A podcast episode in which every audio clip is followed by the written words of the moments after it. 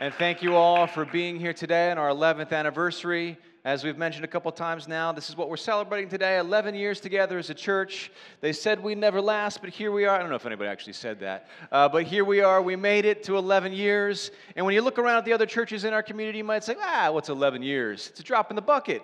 You know, other churches around here have been like they've been at it for 100 plus years, almost 200 years. Like, what's going on? Well, 11 years is something to celebrate, and more importantly, to celebrate what God has done for us and what God has accomplished through His church over the course of 11 years is an important thing. Last week we talked about the fact that uh, we human beings, this is my belief, and I, I think you would agree, uh, we are not naturally inclined to be appreciative. Appreciation takes work. Now, when our church was one year old, two years old, three years old, I could look back and I could remember more of what God had done. But now that we're 11 years old, that takes more work to think back. Well, what have we accomplished? What has God done through us? It takes some work to really go back and appreciate where we've come from and where we are. And so last week I shared some stats with you about how we've grown as a church and how we went from four people to 120 people and how we've had 60 baptisms over the past 11 years. And that's really, that's something that really excites me. Uh, 60 baptisms, well, 62 actually, 62 baptisms over the course of 11 years. That's something to celebrate, to thank God for what He's accomplished through this, His church. And I know that those stats, we're not breaking any records, come on. We're not breaking records. We're not some mega church. But if you look around in this community, we're not a magnet church. We're not a mega church. We're a local community church. And God has been at work through this, his congregation, growing in numbers, growing in baptisms. As Brett and the band were playing that second song today, as they were playing How Great Is Our God, he's up there shredding on that solo at the end. I'm thinking, wow, Back in the olden days, our first year together, so many Sundays was a CD player and one guy singing. Do you remember that? Just, you know, a little tiny on the stage, a Bose CD player, and a dude in a microphone. How about that? Yeah? And by the way, I loved that too, right? I'm very low maintenance when it comes to music and church. I love that too. But this, oh, this is something else. How about that? What God has done for us. I thought of this a couple weeks ago. I thought, you know, as a church, 11 years old, I wonder how much we've given away. I wonder how much we as a church have given away. How much money specifically? How much money have we given away? Because that's been a focus for us through the years. We know the reputations that churches have. We're collectors, and oh, churches are just after your money. We know that. So we've had to fight against that reputation. And so we really have this policy of, of giving away to people who are in need. And so I reached out to our treasurer, my close personal friend Josh Peterkin, who's an actual real close personal friend.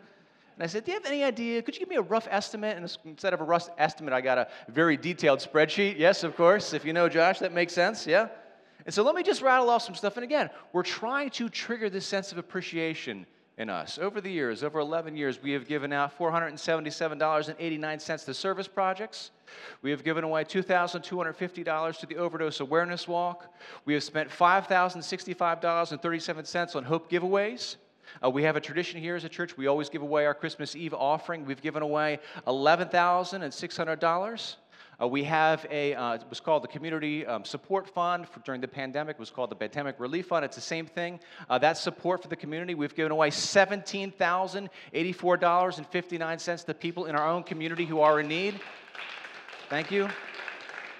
Our Easter offering, we give that away too. We've given away $29,650 for our Easter offering. Missions that we support, we support missionaries. Kenya's a big one, but we also support other missionaries local and around the world. We've given away $73,411.51. And all that adds up to a grand total of, now I think it would be appropriate to give God a round of applause when I give you this number, okay? It all adds up to a grand total of $139,546.36.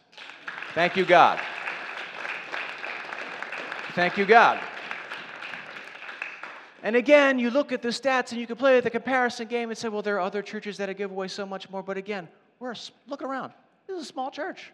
We're a local community church, and we hope and pray that over the next 11 years, over the next 11 years plus, that we will continue to have this spirit of giving away to those who are in need and not hoarding up and storing for, for ourselves. Last week, I attempted to focus our attention on a, a very important fact that's so easily forgotten. This fact that, that our church and every church in this movement that we call church, the church belongs to Jesus. The church belongs to Jesus. And so, Hope Community Church, we could say, well, this is our church. And sure, it's our church and that we're members of it, but this church belongs to Jesus. He has given it to us to be stewards over. And so, because it doesn't belong to us, we can't just do whatever we want with it, right? If this belonged to us, we could do whatever we want. We could have whatever programs we want, whatever ministries we want, whatever events we want. We could host that freestyle bat- rap battle that I really want to do. We could do all those things, right? But it's not ours, it belongs to Jesus. And this is a critical, again, I, am not trying to be judgmental. I'm not trying to you know, assess what other people are doing, but this is a critical error that so many churches make, so many Christians group make. We take our church and we make it about us and what we want to do. We take the wheel out of Jesus' hands and say, This is ours now. No, this isn't ours. Jesus, take the wheel, right? Didn't Carrie Underwood say that? Who said it? Is that her? Right? Jesus, take the wheel. It's yours. It belongs it belongs to Jesus. And I need to tell you that this is a mistake, taking the church out of Jesus' hands. This is a mistake. You ready for this? This is a mistake that we, as a church, we will make. We will make it about us. We will give in to our self centeredness unless we actively fight against it. This is a battle. This is a battle to remember that this belongs to Jesus, not to us. We have to fight against that self centeredness that all human beings have. We have to fight back against that sense of entitlement. You know what I'm talking about? Listen, I've been around here for a long time. I've served in a lot of different ways, and I've given a whole lot of money, and this is mine now, so I get to have my way. No, you don't. That's not how this works. This belongs. This belongs to Jesus. And so ideally, we should never be thinking about what we want for our church. Ideally, we should be thinking about giving God what He wants for His church. What does God want? It's a question I asked last week. That's a question I've asked more times than I could count over the years. What does God want more than anything else? And if you take that question to Scripture, the answer is obvious. The thing that Jesus wants, the thing that God wants more than anything else, is to save the lost. And you could say that same answer, you could rephrase it in a number of different ways, but that is the number one thing that Jesus wants is to save the lost. And over the past 11 years, I've encountered some people who disagree when I say that. I mean, they genuinely disagree.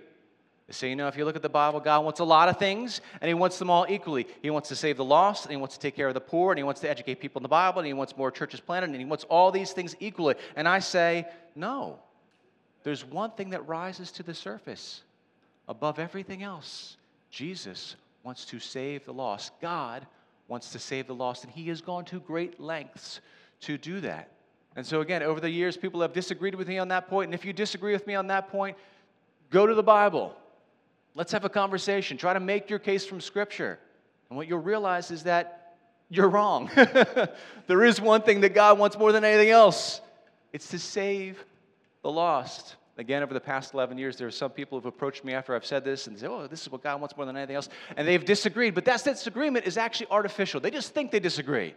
I've had people say to me, Well, listen, Pastor, Jesus said to go into the world and make disciples. That's our mission. Not saving the lost, but making disciples. And I say, Well, I agree with you. We are called to make disciples. To what end? Right? For what purpose?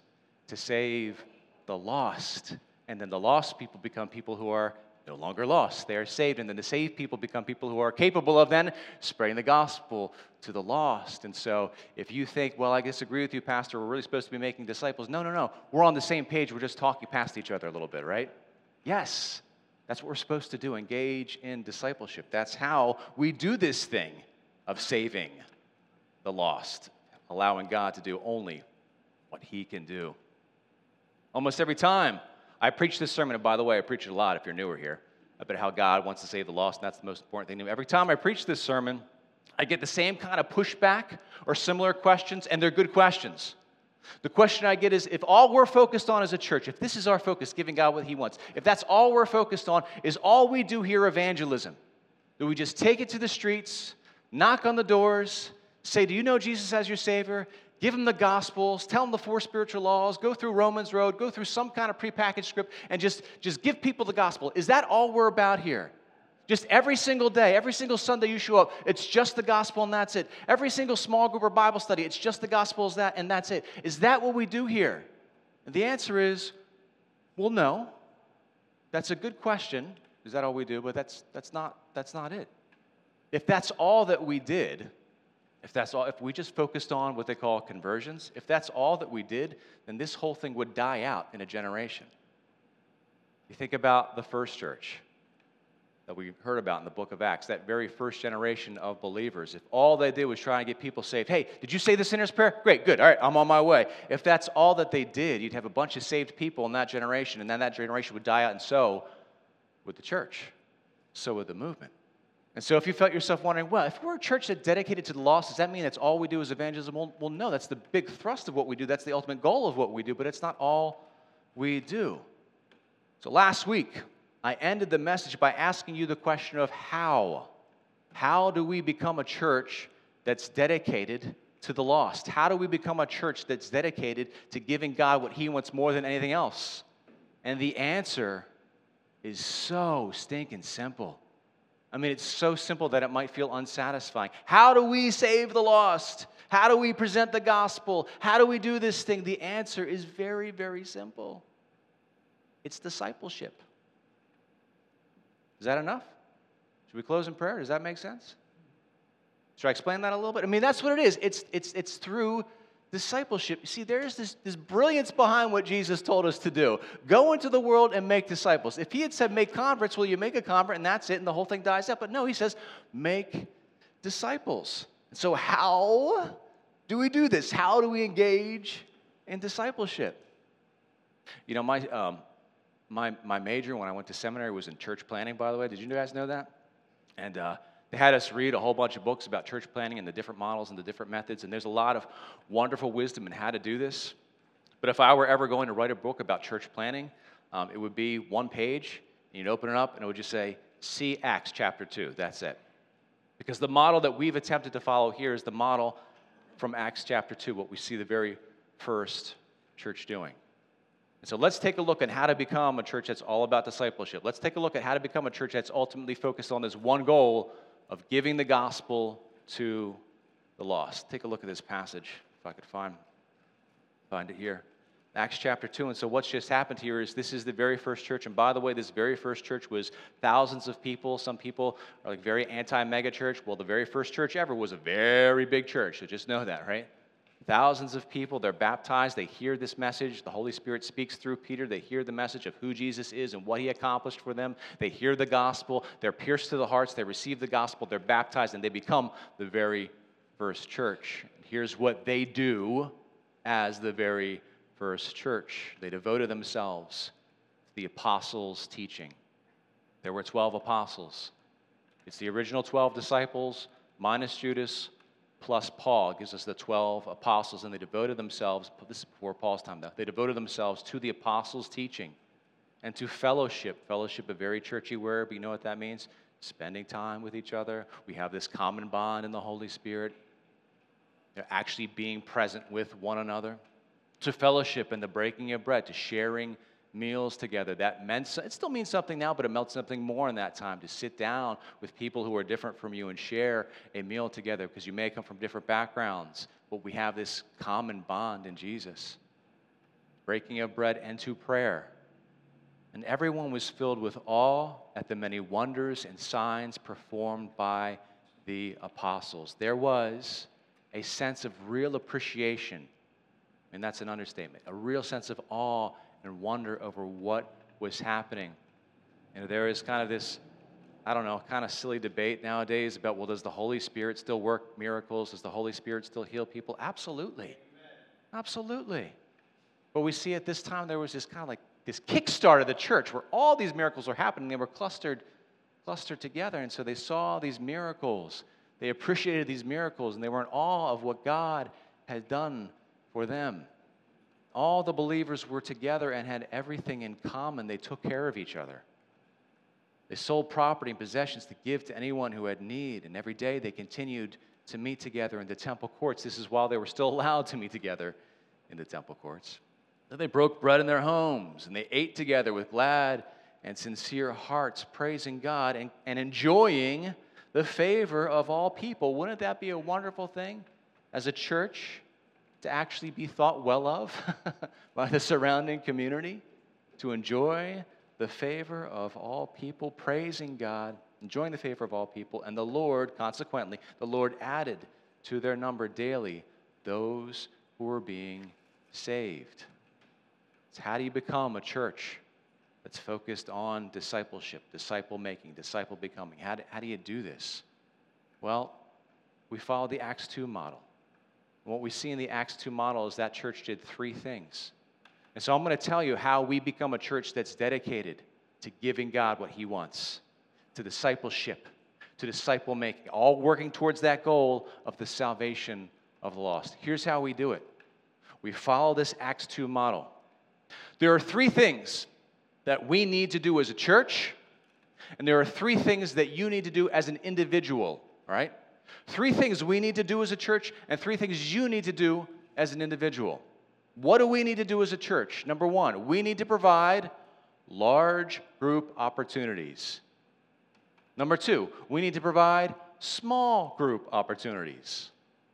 Number three, we need to provide service opportunities to serve other people. Large group opportunities. That's what they did back in the very first church. They gathered together as a church to be redirected by the apostles, redirected by the church leaders. Here's what we're supposed to be focused on to be corrected, to be course corrected, yes, to be educated on what Jesus wants for us, for us and wants from us. They needed that large group time, and so do we. You know, we gather together on Sunday mornings and some Christians make the mistake of saying, well, all my Christianity is confined to that one hour on Sunday morning. That's a mistake. But there's another mistake. Sometimes we make the worship service too big, and sometimes we make it too small. This time that we're sharing together right now, it's not everything, but it's something. And it's an important something. And we need this large group gathering time. We need this. We need to do it. If they needed it, we need it. Now, when we gather together on Sunday mornings, you know, I'm not just up here speaking like off the top of my head, although some people have accused me of that over the years. Looks like you're just kind of talking. No, like I, like I worked on this stuff, yeah. And so, what I do, and I didn't come up with this, and a lot of other preachers do this, a lot of other pastors do this. What I do is every week what I'm asking God is, well, what do we need to hear from you? Right? Here's where we are as a church. Here's where we need to be. Here's the gap. We have all these gap issues. Jesus, what do we need to address right now? That's my job as overseer pastor of this church is to figure out what, what, what do we need addressed at this time. Do I always get that right? Yes, 100% of the time I do get that right. You're welcome. No, I don't always get it right, but that's always the question. That process of discernment, God, what do we, how do we need to be course corrected right now? That's what we have for you on Sunday mornings. I'm saying, God, what do we need to hear from you? Let me write it down and then give it away. That's what happens here. Maybe you're coming from a church where you didn't experience that, where it was a different type of preaching or a different approach to being a church altogether. Well, that's what we do here. What, God, what do we need to fix? What do we need to work on? Where do we need to be encouraged? Where do we need to be challenged? And I take that, discern to the best of my ability, I don't always get it right, discern to the best of my ability, and then give it away. That's important for all of us. This isn't about walking into a space and listening to some guy talk at you. No. It's about walking into a space and saying, okay, what does God have for me today? We need that large group opportunities, small group opportunities. You know why we need small group opportunities? Because this, what happens right now, there's not a lot of interaction that happens. Every once in a while, we do an audience participation thing, but there's no asking questions, right? That doesn't happen here. There's no sharing of prayer requests. That doesn't happen here. We need small group opportunities so you can take your next step in becoming a disciple to have your questions answered, to share your prayer requests, to pray for other people, to get to know other people. Nobody is interacting with each other right now. You need an opportunity to do that. And so, we as a church, this is our job. We have to provide a large group opportunity, we have to provide small group opportunities. And the third thing, as I said, is we need to provide service opportunities because that's what it means to be the church. You have to be serving. You, what we see is a, a group of people taking care of each other and the needs around them. We have to be serving. That's essential. Large group opportunities, small group opportunities, service opportunities. There could be simple service opportunities, very simple. Next time you're at the store, pick up some food, bring it in Sunday morning, drop it off here in this clear bin. Yeah? That's simple. Big old service opportunities jump on a plane for a day and go to Kenya and help the people there, give them clean water. And all sorts of things in between. Go over to the 4th of July event in Prospect Park and flip hot dogs on a grill. Oh, that's fun, yeah. Service opportunities, meeting the needs that we're able to meet. You don't have to go looking far to find needs that need to be met. Just look in front of you, okay? Here's a need that needs to be met. Here's a need that I can meet. Service opportunities. And so it's our job collectively as a church. We have to provide you with service opportunities. And I love the things that we do as a church. I love this. Giving food to people in need in our own community. I love this. Sending people to Kenya, going over to Kenya. So many of us have been to Kenya and we know what that's like. And what a life changing experience that could be for the missionary and for the people who receive him. I love that we do that. I love that we're over at the 4th of July event just hands on, grassroots, helping people out. I love all these things that we do, but you know what I love even more? Are these personal service things that you take on as families and as individuals. A couple weeks ago, we did not meet in this space. We had our Be the Church Sunday, and some of you shared your experiences with me. You shared your stories with me, and there was one story in particular somebody in our church and what they did for Be the Church, they didn't do some big project. It wasn't a big investment of money. What they did for Be the Church is they just went out and they took somebody out, somebody in their own community a gentleman who is known in the community, a gentleman who is disabled. They took him out, they took him to the park, and they spent time with him. is there a more precious gift that you can give somebody than your time? And he had a wonderful day. And like that's not something that's like, okay, this officially church sanctioned. I want you to go out and find somebody and spend. No, it was just a wonderful personal thing. And so, yes, there are these church sanctioned service opportunities, but go and serve. Look for those needs. Uh, you, don't, you don't have to look for the needs, they're there. Just be aware of the needs that are there and serve, give, take care. And so, those are the three things that we need to do. The three essentials large group opportunities, small group opportunities, service opportunities. That's it. That's it. No, really, that's it. Those are the three essentials.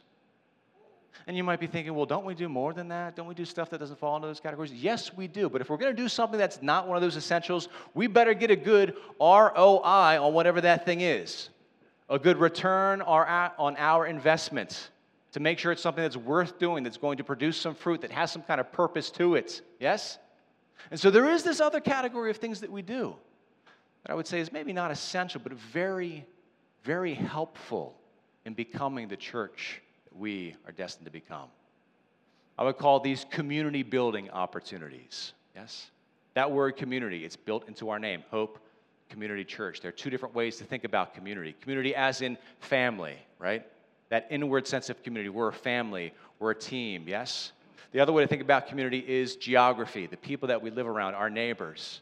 And we're called Hope Community Church, and that word community, we mean both of those things.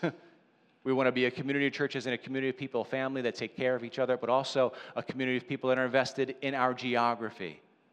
And so we have these community building opportunities. Those community building opportunities fit into one of two categories kind of in reach or outreach, right? Or you could call them in house or out house, right? I prefer that terminology because that's just fun, right? Stuff that focuses on building community in house, right? in reach, and then stuff that focuses outward, right? And so we should do some things like that. Again, not essential, but very helpful. Community building opportunities. Things like, oh, I don't know, maybe we should have an anniversary party once a year to celebrate our anniversary. Give people an opportunity, you know, that in reach thing, people an opportunity to get to know each other. You see somebody on Sunday morning, you've never seen them in a small group, we'll say hi, hey, there you go, boom. So we do have that, and that makes sense, and that's worth doing, and that's a once a year thing, and we're doing it later today. And you should come out to that, by the way, right? That's a wonderful in reach community building opportunity. How about just before Christmas time, we decorate the sanctuary? It's another in reach opportunity. We're not advertising that. It's like, hey, come on out and help us decorate our church. What are we talking about? No, it's an in reach thing, but it's wonderful. It's a lot of fun. What we've done is three years. Is it three? Yeah, it's a wonderful, it's, sim- it, it's simple, right? Not a big plan. Oh, here's all the, this is from six to, no, it's just we come out and you just are with each other. You're just present with each other. And there's conversations that happen, and you get to know each other. There's in-reach type thing. Then there's the outreach type things that we do. Now, we have a wonderful opportunity where we're located right here. There are events that the borough puts on, and we're right here for them, right? Events that it's like, if we don't participate on this, we're missing a huge opportunity. This is a great return on our investment. It's happening right here. Like the fall festival happens right here. I mean, literally, the fancy old cars are parked in front of this building on Sunday morning. And there's vendors and there's food and there's all this stuff. If we didn't connect with that, we'd be missing an opportunity. And so we do that. We set up, we did this last year. This was great. I hope we continue to do this every year. Just set up tables and chairs. People are buying food from the food trucks. Give them a place to sit, give them some bathrooms to use. How simple is that? What's the sermon called? It's called Simple Church. We're trying to do this simply, right? We've got the trunk or treat event, which I love. Good time. It's happening. We coordinated. We got this right this year. We coordinated with the borough event. There's a borough event that takes place just across the street. Kids in costumes. Well, let's give them something to do while they're here. So we do our own trunk or treat while they're here. Perfect. Simple. We're not trying to come up with something. It doesn't, it's not an investment of tens and thousands of dollars and all these volunteers and all these man hours. No, it's simple. Simple. Same with the Easter event that we do. Coordinate that with what's going on in the borough. Like these are wonderful, simple outreach opportunities. And so we have these, again, community building opportunities. Maybe we wouldn't categorize these as absolutely essential, but they're very, very helpful. It's how we get to build, build community. We are a community church. And so go back to these three things that we absolutely must do as a church. We absolutely must provide large group opportunities. We must provide small group opportunities. We must provide service opportunities. And then there's three things that you, as a member of this church, three things that you as the individual need to do. Number one, you ready? Show up.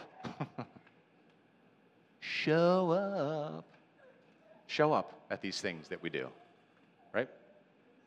We put on this large group thing, we do small groups, we do these. You like show up to the things that we're doing. These are opportunities we're making available to you, so show up. There's this old saying, showing up is half the battle. Do you know that saying? That's not true anymore. Post pandemic, showing up is like 98.2% of the battle, right? Just show up. Well, I got this. What are you, doing with these excuses, man? I tell you what. Once upon a time, when we first started this church and people would give me their excuses for why they weren't showing up at things, I was more polite back in the day, yeah? Right? And I was younger, and people said, Well, I'm going to talk to this guy, and he's just going to smile and nod, and he'll be polite when I give him this excuse. Listen, I'm not young anymore. I'm old, right? I've been around. And people give me these excuses like, what? You're doing what instead? Oh, I can't come to the anniversary party. Sunday night's when I do most of my sinning. Well, come here instead, all right? Goodness gracious, the excuses. Give me a break with this. Show up. Show up. We do this large group event, we do it 52 times a year. 52 times a year. Show up. To all 52 of them? Well, no, I mean, I'm not here all 52 of them but show up. Show up to the things that we're doing. So, what do you need to do as an individual? You need to show up. Number two, man, I really struggle with this one. How do I phrase this? Number two, do the stuff. All right, if you're writing this down, you're like, what is this supposed to mean? Do the stuff. At the end of the Sermon on the Mount, so Jesus gives this teaching time. And it's so practical if you've never read the Sermon on the Mount, Matthew 5, 6, and 7. You can read it before the anniversary party today. Such practical teaching, how we relate with God, how we interact with one another, how we should treat one another. Such wonderful practical teaching. In fact, we're told in Matthew that the people are just in awe of what Jesus has said and the authority in which he speaks, but it's so simple, it's so basic how we interact with one another. And Jesus ends this wonderful teaching time by saying, Now that you know these things, you will be blessed if you do them. The blessing from God, the blessing from Jesus isn't in the knowing, it's in the doing. So do the things that you've been taught to do. Let me put it that way, right? A few weeks ago, we did a sermon series on the Bible and unpacked how to read the Bible and what the Bible is and why it's so important to read the Bible. It's like, okay, I've made a case for it. You agree with it. Now all you have to do is do it. Just do it. I just made that up. Just do it. That's our new logo. Just do it. Yeah? Isn't that how it works with us human beings? We, so often we don't need more information. We just need to do what we've already been taught to do, right? Around this time of year, hey, it's beach season, right? You got to get my beach body on and I got to do it quick, right? You know, I'm running out of time here. How do I do this? This fad diet, that fad diet. We don't need any more information. You just need to expend more calories than you're consuming. Hmm, there you go. There's my fad diet, right? You don't need any more information. How do I bulk up? You already know how to bulk up. You just need to do it, right? Do the stuff. Now that you know these things, you will be blessed if you do them. This past school year, we spent a lot of time focused on how we need to heal as a community, how we need to heal as a church. We talked about relationships and how precious they are in this ministry of reconciliation. We talked about how we need to reach out to people and make sure we're doing everything we can, having no regrets and, and, mending fences and repairing relationships. And so many of you agreed with all that stuff. So let's actually do it. Now that you know these things, you will be blessed if you do them. We talked about being unoffendable, you guys. Any of you remember the unoffendable series? Yes? And what a battle that is when we hear these perspectives from people who have a radically different worldview and how angry we can get. Well, we've been taught not to be offended by that, not to be surprised when people act like people. So let's, let's actually do the stuff, right? Do the stuff. So, what do you need to do? As an individual, you need to show up, you need to do the stuff. And part three, thing three that you need to do, you need to invite the lost. Invite the lost.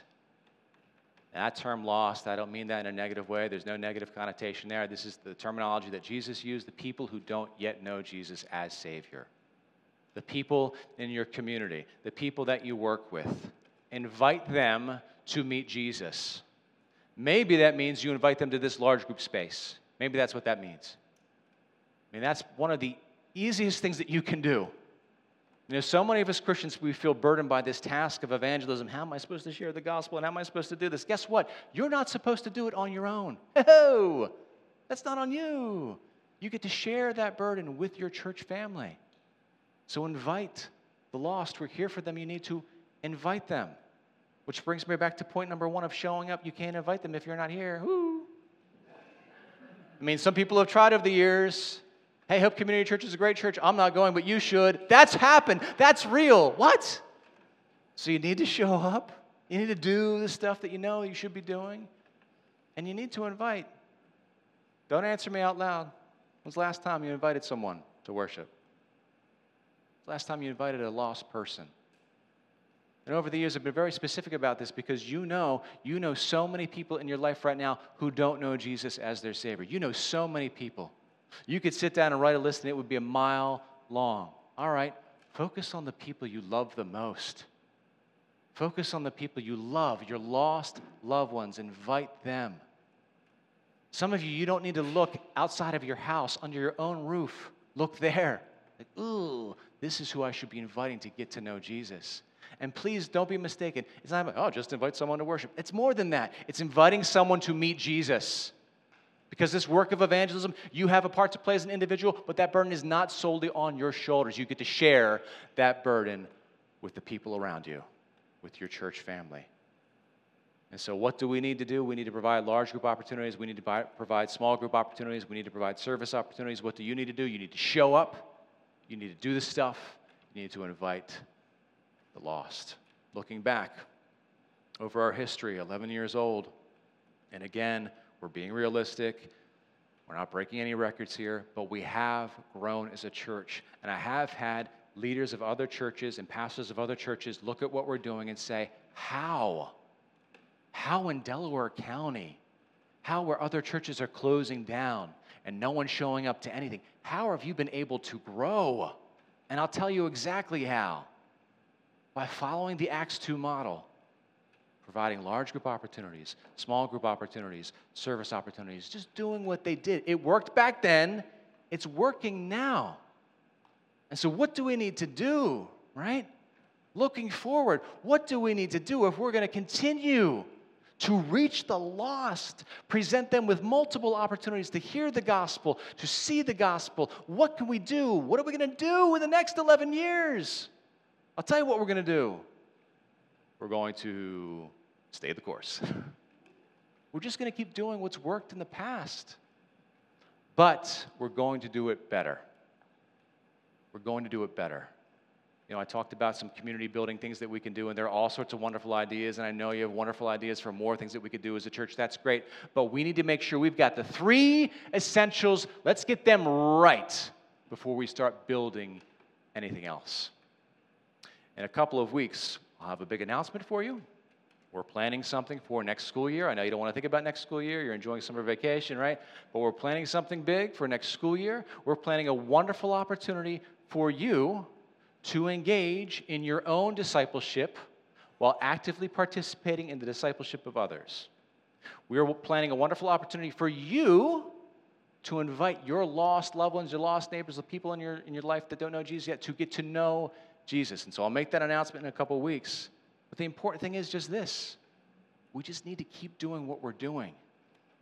Right? If you're somebody it's like, you know, I do the large group thing, but I don't do it often enough, we'll, we'll make it, you decide. How many of these am I going to do next year, right? There's 52 opportunities. How many are you willing to miss? Maybe you're somebody who's never done a small group and you've heard about small groups and you agree in theory, but you're like, it's kind of weird. I got to get to know people. Just do it. Just do it. Right? That phrase that I made up just now. Just do it. Do the things you know you're supposed to do. And maybe you have these service opportunities, and maybe you've like, maybe you're one of those people who put like the fence up. You know what I mean? It's like, all right, I'll serve this far, but no further. I'll give this much, but no more. Well, what's Jesus calling you to do? What's he calling you to give? How is he calling you to serve? To hold nothing back. So, as we move forward, we're going to do what we've already done, but we need to do it better. We don't need to do more things. We just need to do what we already have done, do it, do it better. That's what our future looks like. And so I believe that we will continue to grow as a church. We will continue to have more baptisms, but we need to be invested. And we need this, to do this work of intentionally reminding ourselves that this isn't ours, it belongs to Jesus. This isn't ours, it belongs to God. So let's give God what He wants. Let's continue to follow the Acts 2 model. Let's meet together in large groups. The next time we gather, let's turn up our intentionality and listening. What does God have for me here? Let's meet together in small groups, but let's not hold back. Let's actually go ahead. Next time you're at your small group, open up, share. And let's continue to serve without holding back. No, freely serving and giving to those who are in need. And I believe if we continue to follow the Acts 2 model, if we continue to follow the model presented to us in God's Word, then we will continue to grow in this community. Let's pray on that.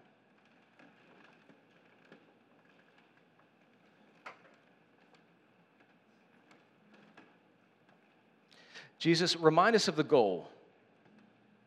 Remind us of what it looks like to win. In this community, in the Ridley Interboro area, there are 60,000 people. Once all 60,000 people have had multiple opportunities to experience the gospel, that's the win. Our goal is not to fill up this place with people. Our goal is to save the lost. Jesus, only you can save the lost, but you have made us, you have ordained us to be your vessel, the vessel of the gospel, the communicators of the gospel. Father, we thank you for the past 11 years, and we pray your blessing over the next 11 and beyond. We pray this all in your name, Jesus. Amen.